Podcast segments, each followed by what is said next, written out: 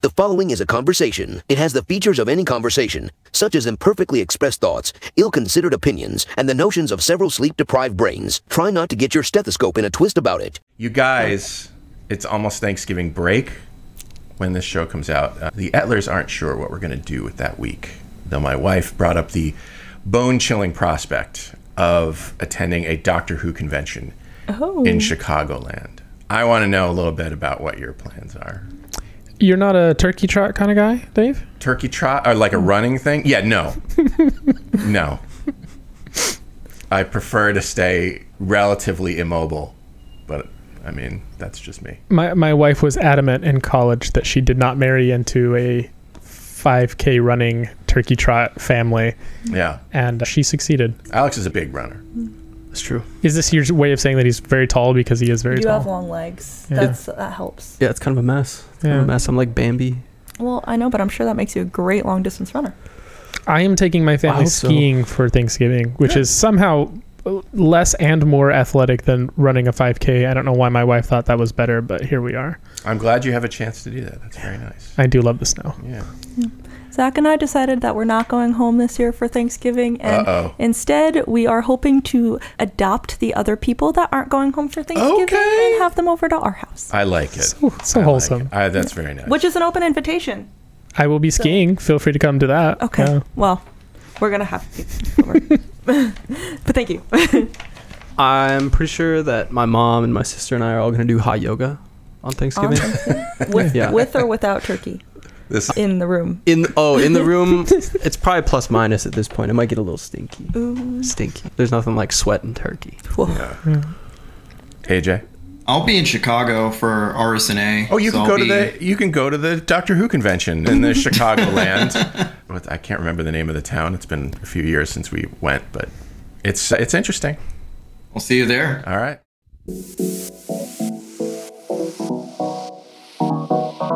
Meandering in the margins of medicine, it's the Shortcoat Podcast. Weird news, Fresh views helpful clues, and interviews. by students for students. Subscribe to our weekly show at theshortcoat.com.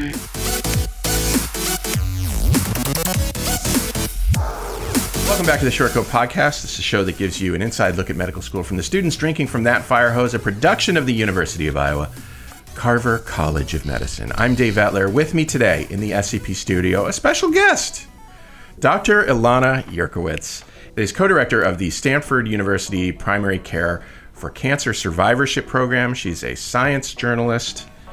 She is the author of a new book entitled Fragmented A Doctor's Quest to Piece Together American Healthcare. Welcome to the short coat, Dr. Yurkiewicz. Thanks. It's great to be here. I want to introduce my co host as well, some primary caregivers to my soul. She's been mashed to a creamy, lump free delight. It's M1 Fallon Jung. Boop-a-doo. He is always moist and tender, never dry. It's M2 Jeff Goddard. How I always wanted to be described. He's a piping hot, sweet and tangy slice of home. It's M4 Alex Belzer. Turkey mode. and his savory, buttery flavors are just the comfort we need. Joining us in the form of ones and zeros, it's M4 AJ Chowdhury. Happy to be here. Dr. Yurkiewicz, I'd like to start by asking you to tell us about your book, Fragmented. My understanding is that you're trying to highlight the ways that communication doesn't happen in healthcare. That's right.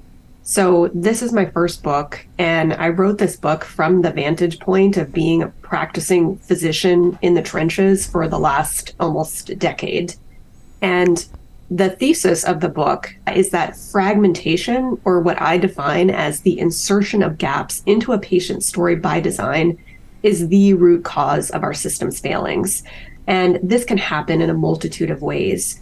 I write about how medical records are organized and disorganized such that a patient's narrative doesn't have a clear beginning, middle, and end. I write about how a patient's care with the same physician who knows them well is fragmented among a different rotating cast of, of characters, and it's hard to get follow up with the same physician. And I also write about cultural factors and mindsets that allow doctors to look at a slice of a patient's narrative and not the whole thing.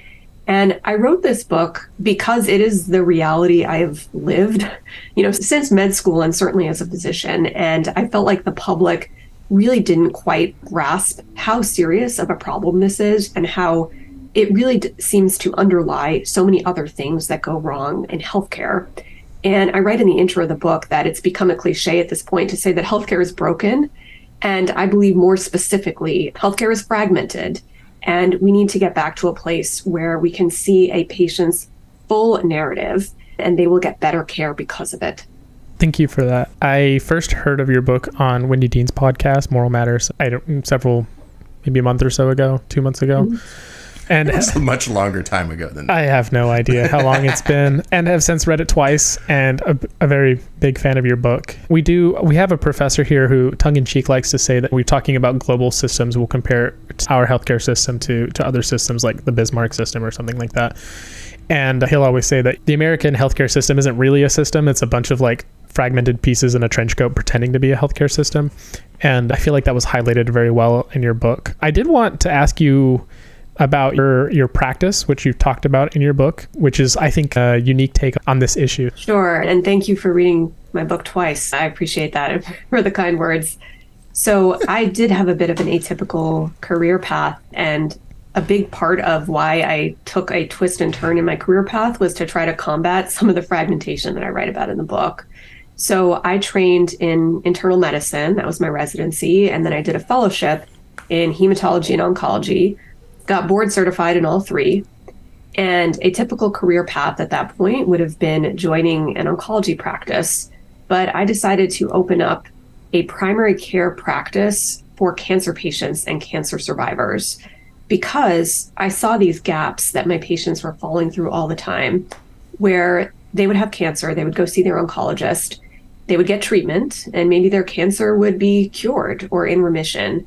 And to the oncologist point of view, that was often seen as this unmitigated success story. The cancer is in remission, you're doing great. However, cancer and its therapies can cause a whole host of new problems. They can cause a premature menopause, osteoporosis, mood disorders, fatigue, and many other issues that often went unaddressed.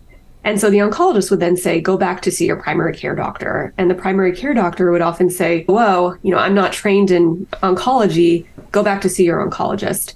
And these issues would not be addressed sometimes by anyone. And so I did the radical thing of finishing an oncology fellowship and then going back to a career in primary care because my epiphany at the end of fellowship was that the answer actually lay in primary care and not in oncology to some of these problems that I was trying to solve. And I really wanted to be that point person for a patient's for all of their care, for the cancer piece as well as all routine internal medicine issues that come up, preventative care, and I wanted to address it all in one place. And so I am a practicing primary care physician. The bulk of my patient panel does consist of cancer patients. However, I also do routine primary care. You know, I have patients that don't have a history of cancer. It has been a great privilege to try to be one solution to some of the problems that I write about in the book.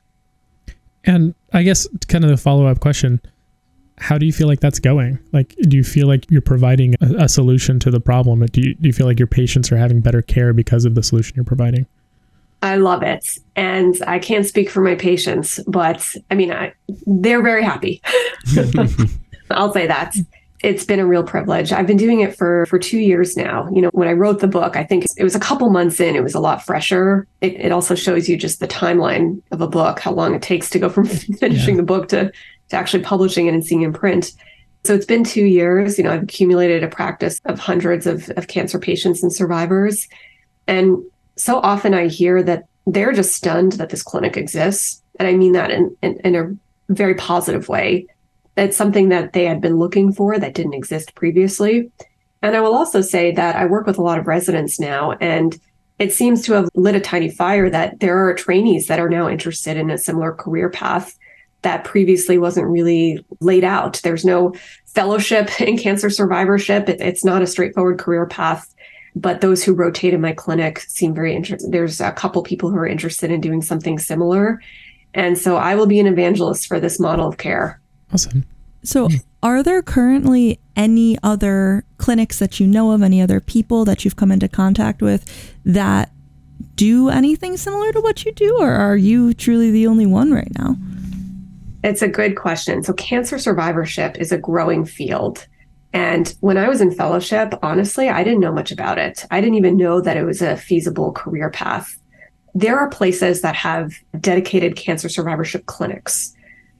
Most of them, though, are housed in the oncology world. You know, they're housed in the cancer center. There are programs that also have cancer survivorship housed within primary care. To my knowledge, I'm the only medical oncologist who works in a primary care setting providing cancer survivorship, you know, truly leveraging that background both in oncology and primary care to provide all of this care in one place.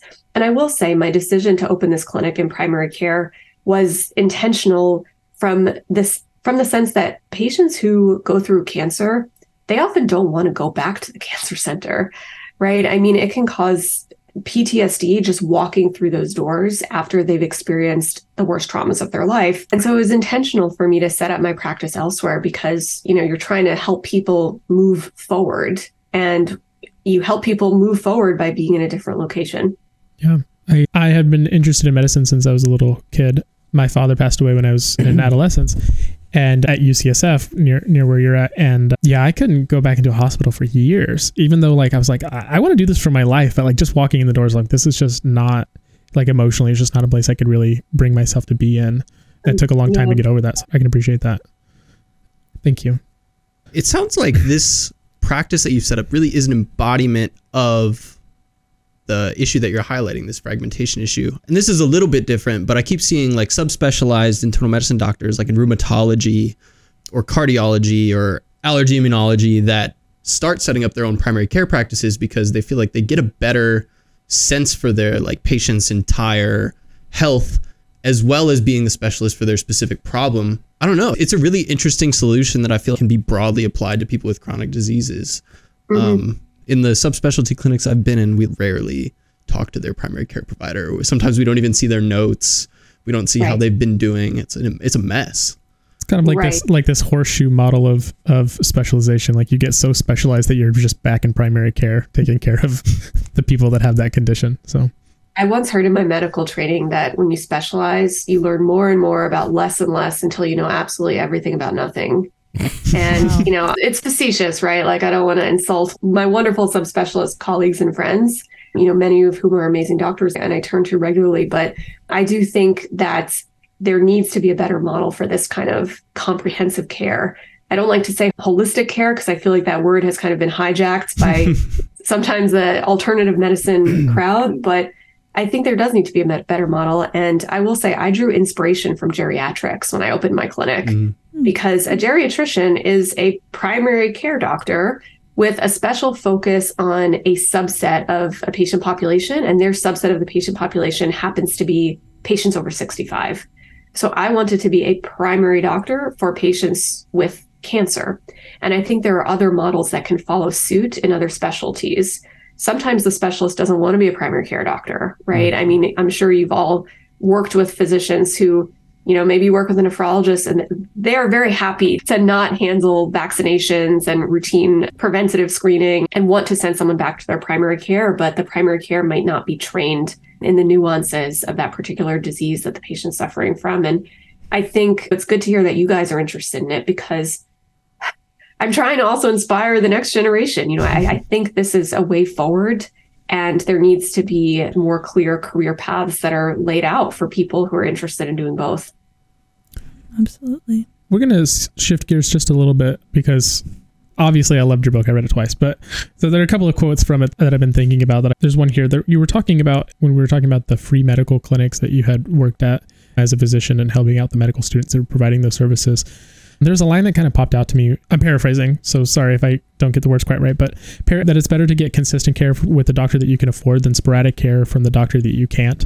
And I was thinking, uh, kind of in this line that like if you can have like that primary care doctor that you can actually get to as opposed to the specialist that lives in the city that you can see you know only if there's this huge flare of the disease obviously you're going to have better outcomes do you feel like that's something that you're able to provide with your with your practice or how do you see that I think the key that I was trying to convey in that chapter and with that quote is just the importance of follow up. Yeah. So even if you have a specialist who knows you as a patient very well, that specialist needs to see you again, yeah. right? I mean, there's very little of medicine now that's actually one and done, meaning, let's say you do a surgery and then you just check the wound and it's done. I mean, most of medical practice needs follow up. Like you prescribe a new medication and then you need to check in on your patient and see how they're doing. Or you order some tests and then you need a follow up appointment to go over the test results and talk about next steps. So, good medicine is not one and done. Good medicine involves an ongoing relationship between a patient and a, a provider who knows them and who knows their story and is not reinventing the wheel and coming in the middle every single time they see them. And so, yes, in my practice, it is one of the great privileges that I can say things like, I will see you in a month. You know, I can order a new medication. I can be honest that there's sometimes trial and error involved. I don't know if this medication is going to help your neuropathy, let's say from chemotherapy. I've had success in other patients. Let's give it a try. Make another appointment with me in six in, in four to six weeks, and we can check in and see how you're doing. And you're able to do so much more when you have that follow up. Another thing that you can do really well is you're not trying to accomplish everything in one visit. And I think when you do that, you tend to be more risk averse. You know, you just try to, let's just do antibiotics just in case, because I don't know if I'm ever going to see you again and I don't want to miss something bad.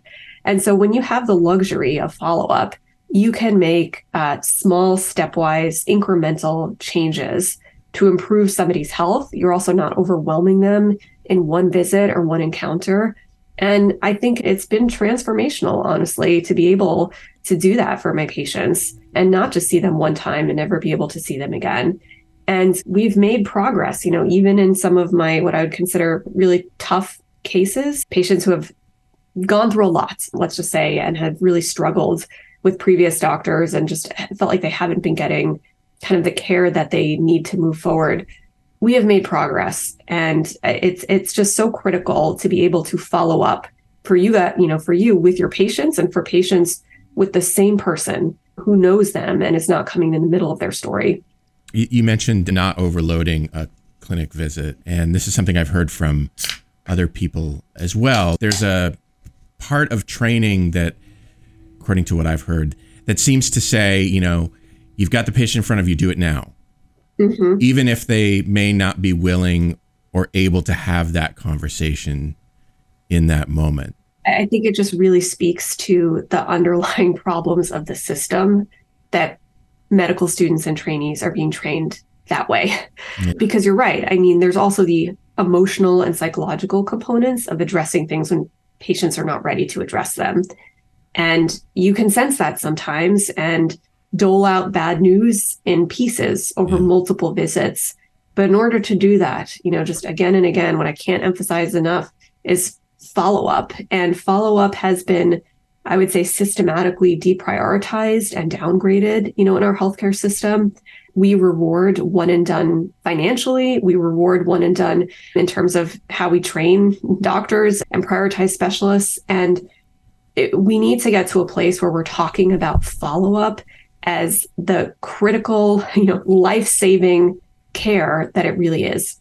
So this speaks to something that for me has been kind of like foundational to how I approach really everything in life, but that the most important thing that you can do for the patient is to have a relationship with the patient. And you've brought up some of the problems, some of the disincentives to to doing this, right? The fact that you are, uh, as you spoke to in your book, that you're re- reimbursed more for that first visit than you are for the follow up visit. That we kind of expect that patients may not come back, so we try to shove everything into that first visit. That because of expenses, sometimes the, this is the only time that you're going to be able to get the patient in the room. If the patient can't afford to come back and you know that and the patient knows that, yeah, you end up shoving a lot more into that visit. I guess I, I, shouldn't ask you to try to fix the entire system in one day kind of kind of conversation, but like how do we create a system that that incentivizes those relationships? Like personally, you know, having listened to people much smarter than I am for the last several years in medical school and, and before, I'm, I've kind of like the capitated payment model. I think that seems reasonable, but I don't know. What, what do you think is a good way to help incentivize these relationships with our patients, these long term real human relationships?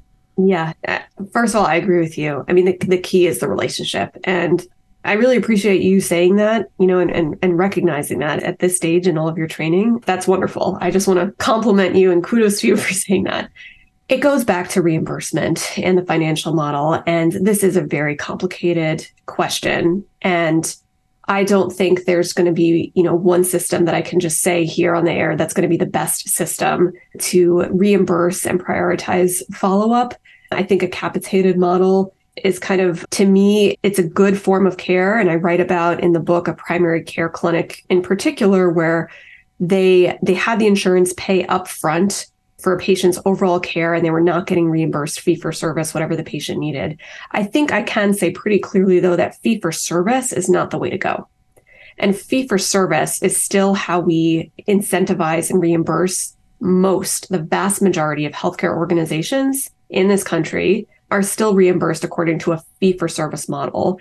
And just to elaborate on that for your listeners a little bit more, you know, who may not know exactly what that entails, in fee for service, the provider is getting paid or the healthcare organization is getting paid based on a service that they provide. What is a service? So a service can be something like a surgery or a procedure. A service can be a joint injection. A service can be a round of chemotherapy. Or in places like primary care, a service is the office visit, a face to face visit with the patient. What that means is that everything else, let's say for a primary care doctor, is uncompensated work that is not being reimbursed. So that includes all of those other factors that go into relationship building. It goes, it, it, includes reviewing test results in your off time that you may have ordered on a patient that trickle in, you know, the next day when you're not seeing that per- person face to face. It includes making phone calls to patients. It includes sending messages to patients. It also includes doing all of the work of putting the pieces of the electronic medical record together, which we haven't yet talked about, but I suspect we will, that suck up so much of doctors' time because they're just so disorganized right now. And so all of that extra stuff is uncompensated work that physicians and healthcare organizations are not being paid for. Alternative models pay for outcomes. You know, they pay for value. So they pay, let's say, for how your patients do. And so then everything that you need to do as a physician to get your patients healthier is compensated for with more of an upfront lump sum. And so I write about in the book a primary care model that did have this lump sum upfront from insurance companies and the remarkable care, frankly, that they were able to provide when they had the freedom to cap at a lower number of patients. They were able to cap at it was something like 300 patients compared to a typical 2000 patients. And then do all of that extra in between stuff. You know, they had a whole team of MAs who were able to reach out to the patients in between visits. They were able to spend an hour on follow up visits. They were able to spend two hours on new patient visits because they had that lump sum up front and they were not getting compensated every time they provided a service. And so there are models like that that work. Can we get the country as a whole to those sorts of models? I think that is a much harder nut to crack. It involves very complicated third parties and insurance companies who are incentivized to keep things uh, different and to keep things the way they are. Shortcoats, if this episode is worth listening to this far, it's worth sharing.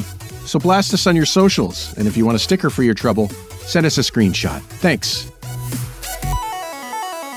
We do need specialists, right? So I want the guy that's operating on my heart to be a heart person. I want the surgeon who is performing that particular procedure to have done a lot of that procedure, not necessarily just any old procedure, right? Like, I don't necessarily want somebody like so generalist that they've maybe done this twice in their life, right? I'm going to have better outcomes with the person that has more experience with this one procedure. Therefore, specialists are good. But other countries, it's more like 30% specialist, 70% primary care, and we're kind of flipped in in this country.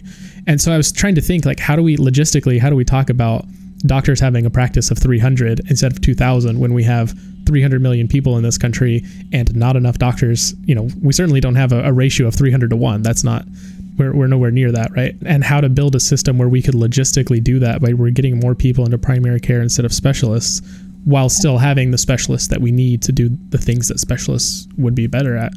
I don't, I don't necessarily have an answer. It's just a logistical question that you brought up that i I think is important. Absolutely. And you're right. If you're having a heart surgery, you don't want your primary care to do your heart surgery. Yeah. I mean, that's, it's, you know, just worth voicing that, even if it sounds obvious. So we need specialists, right? There's no doubt about that.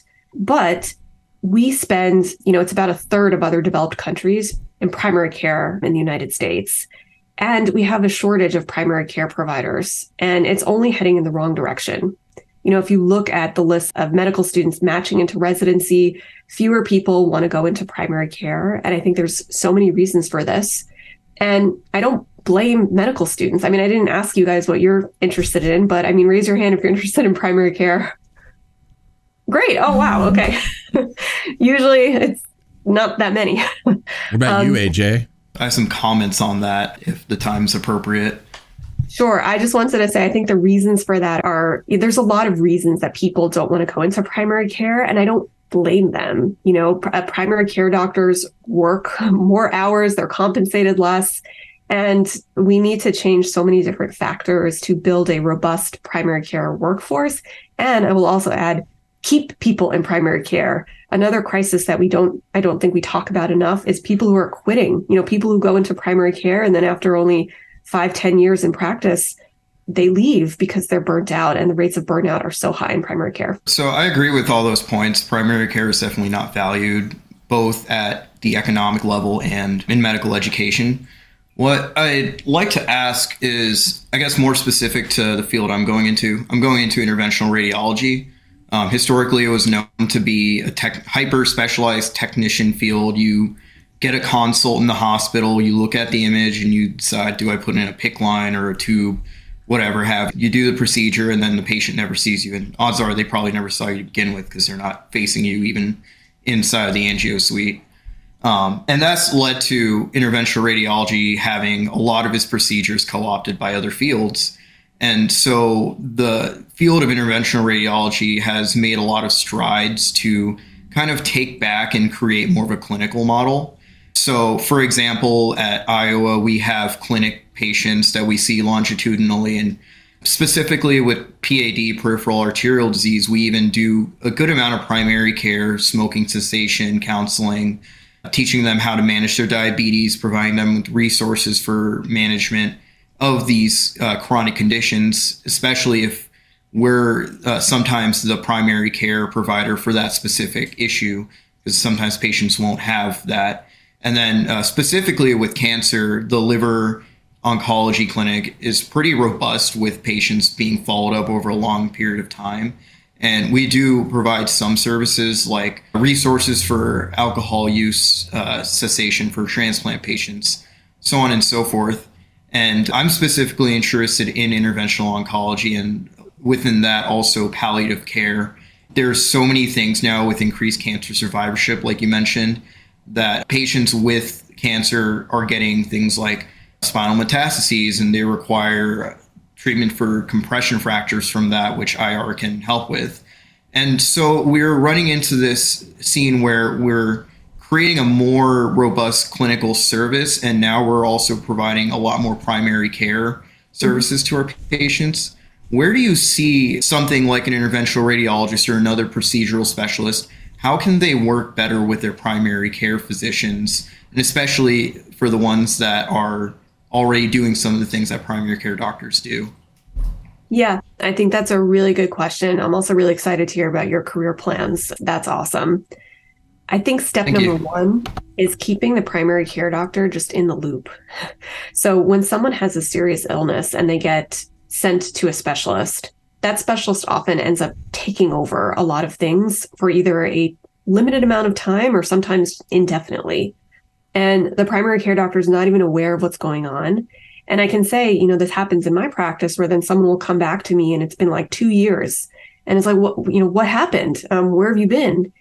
And a big part of this that, you know, I do think is worth talking about is sharing electronic medical records, because that is just a barrier in place that it is not your job. You know, you can't really solve that, right? As the provider who just wants to share what's what you've been doing for your patient with the primary care doctor. But we certainly really desperately need a better system of electronic medical record sharing with outside facilities so that if a person ends up getting care where their primary care doctor and their specialist are not in the same healthcare facility, they can still see one another's records and be able to pick up where they left off. I would say the other piece is that you hit on something important, which is that the primary care doctor doesn't necessarily need to do you know everything once they've once they come let's say into your world into ir and if you do some of the things like smoking cessation and alcohol cessation that's primary care right? And if you end up taking over that piece of it all the better. I would say that's actually a really good thing. And i will elaborate on that a bit because i would say historically we have turned to primary care as sort of this stopgap and this fill in to do everything that a patient needs and the result is that there was a recent study that came out that said if primary care doctors did everything they were tasked to do in a day, they would be working 26.7 hour days. I mean, try to wrap your head around that. So I think specialists taking over some of this stuff that, I mean, it's kind of questionable. Whose job is it? Is it a primary care doctor's job or is it a specialist job? I think specialists, if you're focusing on peripheral arterial disease, smoking cessation is certainly within the realm of your specialty and that is you know part of the good care you should be providing patients and so i think taking some of this stuff off primary doctors plates is a good idea but also keeping them like i mm-hmm. said in the loop through the electronic records or some other form of communication so they can end up you know picking up where they left off if that patient ends up going back to their primary care for routine ongoing care so let's talk about the electronic record then. So my understanding is that the you know, Epic is the one that every that a lot of people know. At least mm-hmm. at teaching hospitals and other hospitals. I think it's the biggest They've got provider. about half market share. Yeah. I think. And then there's a bunch of smaller ones that are also, you know, trying to do this work. They don't necessarily connect to each other, which is a big issue. I know that Epic has, I know from reading one of your articles, I think it was in uh, Undark, reading about Epic's Care Everywhere system, mm-hmm. which does try to provide that interoperability. Is it reasonable, though, to expect for profit companies to open up data sharing with competing EHR systems, though? Yes. That's the short answer. yes. Let me take one step back here yeah. We are making some progress. I do want to say that. There is a, a department, you know, within HHS, the federal government is working on this. There are many people that are working on this. But overall, the state of medical record keeping in the United States is that there are still many facilities that don't share patient records with outside doctors' offices or hospitals. Meaning, when a patient is transferred, let's say even one hospital up the street sometimes their providers lose access to all of their prior records, meaning you are making errors of both commission and omission. You are losing critical things, and you can end up even repeating things like procedures and biopsies and tests, wasting money, time, putting the patient in danger just because you don't have access to records. Is the problem this interoperability, or is it that they don't want to share? It's both. Okay. So the way it was set, it, it was set up that there were multiple electronic medical vendors, record keeping vendors. You're right. Epic has the biggest market share now, but there's actually hundreds of vendors that are involved in medical record keeping.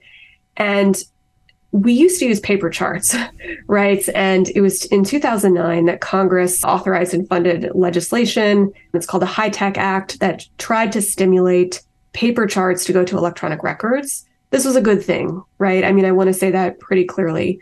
But there was no related stimulus and there was no related push from the federal government that required that any of these electronic vendors communicated with one another. Mm.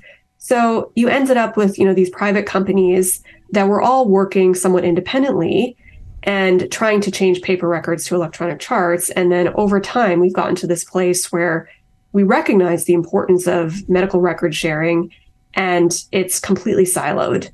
And so people might bring up, you know, d- uh, privacy as a reason not to share records. And, you know, like the, the companies are incentivized financially to keep records, you know, in a sense to themselves. Um, however, it will probably save money in the long run. I can't prove this. This has never been studied. But if you just think about what I mentioned, procedures that are being duplicated, tests that are being duplicated, you know, treatments that are being duplicated because you don't have records and you're reinventing the wheel every single time. Uh, it's billions of dollars. I mean, that we're spending on patients. And again, not to mention what we're doing to their health. If you're reinventing the wheel because you just literally don't have access to records or th- tests that were done previously. And I've done this myself in my own patients. Sometimes I just sleuth and I know I can't find a test result in a reasonable amount of time. And so you just throw up your hands and end up repeating the test. And so I think we should be incentivized to share data because it will save money in the long run. It will improve patients' health in the long run. And another thing I will add is that patients really want it. Sometimes it is brought up that, well, maybe my, you know, privacy is very strong in this country, right? And I understand people might say, why should my interventional radiologist know about a UTI that I had 10 years ago? But when you survey patients, the surveys have shown pretty consistently that patients say, yes, I please, I want my radiologist to know about my UTI from 10 years ago because anyone who's been in contact with the healthcare system understands that it might be relevant and they might get better care um, when all of their doctors have access to all of their information. And so patients are clamoring for it. And I was like, Well, you made it to the second break. You tolerate us. If you can, consider donating or buying a sticker or something. Visit theshortcoat.com and help us do stuff without having to beg a dean for money. Thanks. I was just thinking of another section you were talking about work hours for residents in in the book at, at one point, and we were talking about the fact that the studies are dubious at best. But the argument was less that I appreciate the fact that when we're talking about the EMR topic that we're talking about the fiscal responsibility that we have, but at the end of the day, I think that there's a patient right issue that we need to address more. And there's a morality question that is more important than just like, has this been studied and shown to be like proven Yeah. to save us money? It's just, is it the right thing to do? And I think that I don't know. I some things we take for granted that like if it's the right thing to do, we would have already been doing it. But like that's not true, right? Like for example, until the 19 until the 1980s, we used to just ship people to other hospitals instead of taking care of them when they had emergent conditions because we they, we couldn't we didn't want to pay for it, right? Um, we had to have a law that said you can't send patients to another hospital if they have an emergency condition. You have to take care of them. We we had to change that law, and I think that this is kind of one of those things where it's like the system isn't correcting itself. I think maybe we this is something that we say like, all right, guys, you have to do this now. You have to be able to communicate this information. I, I I don't know about 2023, but in 2022, right before I started medical school, I worked in a hospital, and I would lose my mind every time I had to send a fax. Like, hmm. it is 2022. Why am I faxing information? Why can't? Why is there an app for this already? You know, and we've been talking for 10 years about is the best solution giving the patient a USB with their healthcare records and we're not even doing that. So like even that if that isn't the best solution, it's better than not doing anything at all. I don't know. It's just so I, this is just to say that I agree with you completely. I, I just don't. I, I wrote an article in 2014 that I just stumbled upon recently that said, I can't believe I'm using a fax machine in 2014. and I, I forgot that I wrote that. Uh, it was it was my last year of medical school, I believe. And then, you know, here we are 10 years later in the exact same situation. And I do think the patient needs to be the ultimate keeper of that medical story. Like, I really like that you brought up the USB. No, it is, you know, this is not a seamless solution. We need a system that just talks to itself. We need providers to be able to see other providers' notes, and it shouldn't be on the patient to transfer their own information when they might be critically ill, right? I mean, that's that is asking too much of a patient. And I just don't feel like that is ethically kind of a robust long-term solution. But in the short term, yes, of course. I mean, eh, my own solution to this problem has been to be extremely transparent with my patients and just hand them, you know, paper copies of everything, like print out test results while I'm sitting in clinic and hand it to them and just be really clear and say, you know, unfortunately, in the fragmented medical system that we have, you are the only guaranteed source of continuity in your own care. Your other doctors should have this, but if they don't, here are some important things to know about yourself. That's really good. I, As a patient, I know I get these pieces of paper and I'm like, okay. You're like, And I- what's paper? Yeah, I get well, and you know, ultimately they may they may lie in a folder somewhere, they or they may get thrown away as like, okay, well, this is in my record. I don't really have to keep this. I think I don't think I've I don't think anyone's ever said to me, keep this, Dave. yeah. I think the most frustrating thing about all this to me is that it's not a technological limitation that we have here. We have the computing power to be mm-hmm. able to give everybody their complete medical record and put it in a centralized system. It's just there's no political or financial will to do it at this moment. Yeah. Mm-hmm. And I get that there's a limited like political capital, but like at some point, like not to be the crazy communist in the room, that's usually not the hat that I wear in, in these conversations, but like I don't know, like just the government can just take over Epic and make everybody use Epic. I don't know. So, so we're actually communicating with one another. It seems to me that like HIPAA is the privacy problem. Is that correct? Privacy HIPAA, solution, but yeah. a, per- a perceived privacy barrier, but it is not actually a privacy barrier. So it's more of a sharing medical- scapegoat. It's a great question because that is the most common thing that people will bring up to say why we shouldn't share records. But HIPAA does not say that your other healthcare providers can't have access to your records as if the patient consents to it. You know, HIPAA says that you shouldn't be snooping into a patient's chart if you're not taking care of them. If you're not their doctor and a celebrity comes into your hospital, you can't look into the patient's chart because they're a celebrity, right? I mean, that's what HIPAA says. Or you can't share information when you're, let's say you're in an elevator, you can't talk about a patient's case when there's other people in the elevator. But HIPAA does not actually say that you as a patient, you know, with your physicians should not be sharing your own medical data. So, for example, I just had to change my own medical records from one doctor to another. And it seems like different doctors' offices have different procedures for that because I called one doctor and they were like, oh, yeah, I'll fax those over right now. I called the hospital and they were like, oh, well, we only do it as a, like, basically they have to request them from us. You can't request them from us. And, like, sometimes I have to sign a paper and sometimes I don't. And, like, I don't really understand where, like, what's happening there, I guess. Yeah, nobody does. Oh, I mean, okay. so- okay. but my answer to that is there is no system in place. Okay. It is an ad hoc, you know, people make up their own systems to solve this problem. And in my practice, I've actually kind of gone the gamut. You know, when I first started seeing new patients, I would say, sure, I will request records from your oncologist if they're outside of my institution. And then maybe I would get records about 10% of the time, you know, generously. And then sometimes I would get records, but it would end up in a fax machine that was shared between 20 other doctors. And then I got 10% of those. Mm-hmm. And so they would just go missing all the time because we don't have a good system of sharing.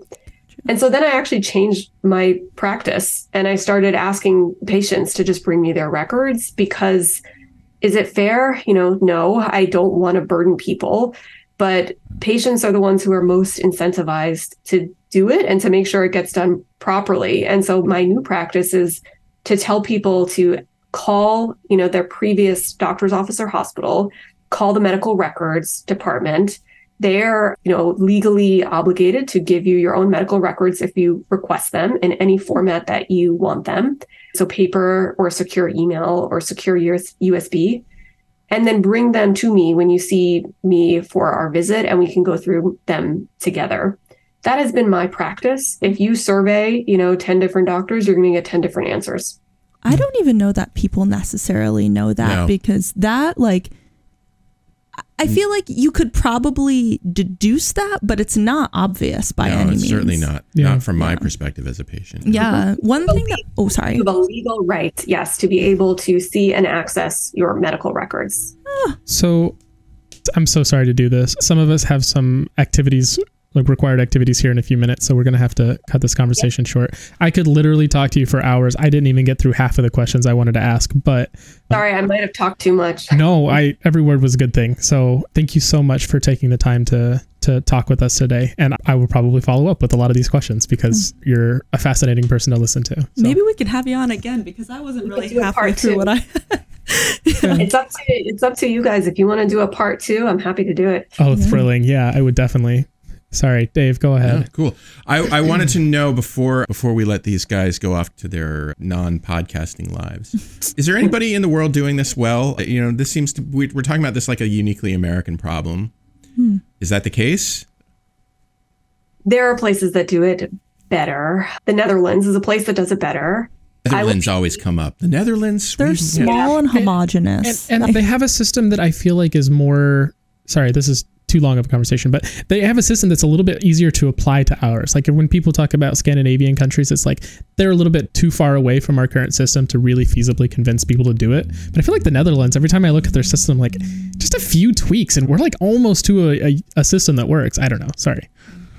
I think, you know, we're a bigger country. We have been incentivized differently. People feel maybe more strongly about uh, privacy and there there might be other factors, many factors going on here that have gotten us to the place that we are. So I would say the short answer is yeah, there are other places that are doing it better. We might end up needing just our own model though, because we have to take into account, you know, all of the factors that have got us here, you know, where we are. We can't just start from scratch. We're gonna have to tinker with the system that we have. Well, yeah, it makes a good deal of sense. Um, well, listen, once again, your book is called Fragmented A Doctor's Quest to Piece Together American Healthcare. You can find out more about that at your website, ilanayurkiewicz.com. I'm going to put a link in the show notes over at theshortcoat.com so that you can, you know, find her and her work. Really, thank you for being on the show with us today, Dr. Yurkiewicz. Thank you. I really appreciate the the conversation and the great questions. Thank you to Jeff for producing the show and Fallon and Alex and AJ for joining us in the conversation. It was an honor. Love to be here. It's a pleasure.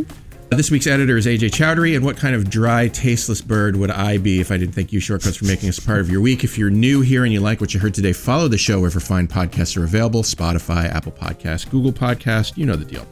The show is made possible by a generous donation by Carver College of Medicine student government and ongoing support from the Writing and Humanities program. Our music is by Dr. Vox and Catmosphere. I'm Dave Etler saying, don't let the bastards get you down. Talk to you in one week.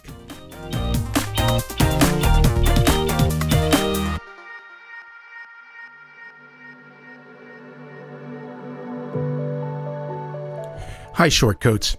Look, life in medical education, life in America, life in the world is often difficult. And I often wish I could help. All I have is this podcast, but in my wildest dreams, you have the support you need to lead a life of your choosing. You deserve to be happy, healthy, and successful in whatever ways you define those words. So if you need support because you've experienced racism, discrimination, harassment, mental health crises, I want you to be able to get the help that you need. And so I'm going to put some links in the show notes to some resources that you can use. But the bottom line is that for what it's worth, I see you. I know you're out there. I wish I could do more. Maybe I can in ways that I don't understand yet or know about. But I see you, and I'm glad you're here, and other people are too.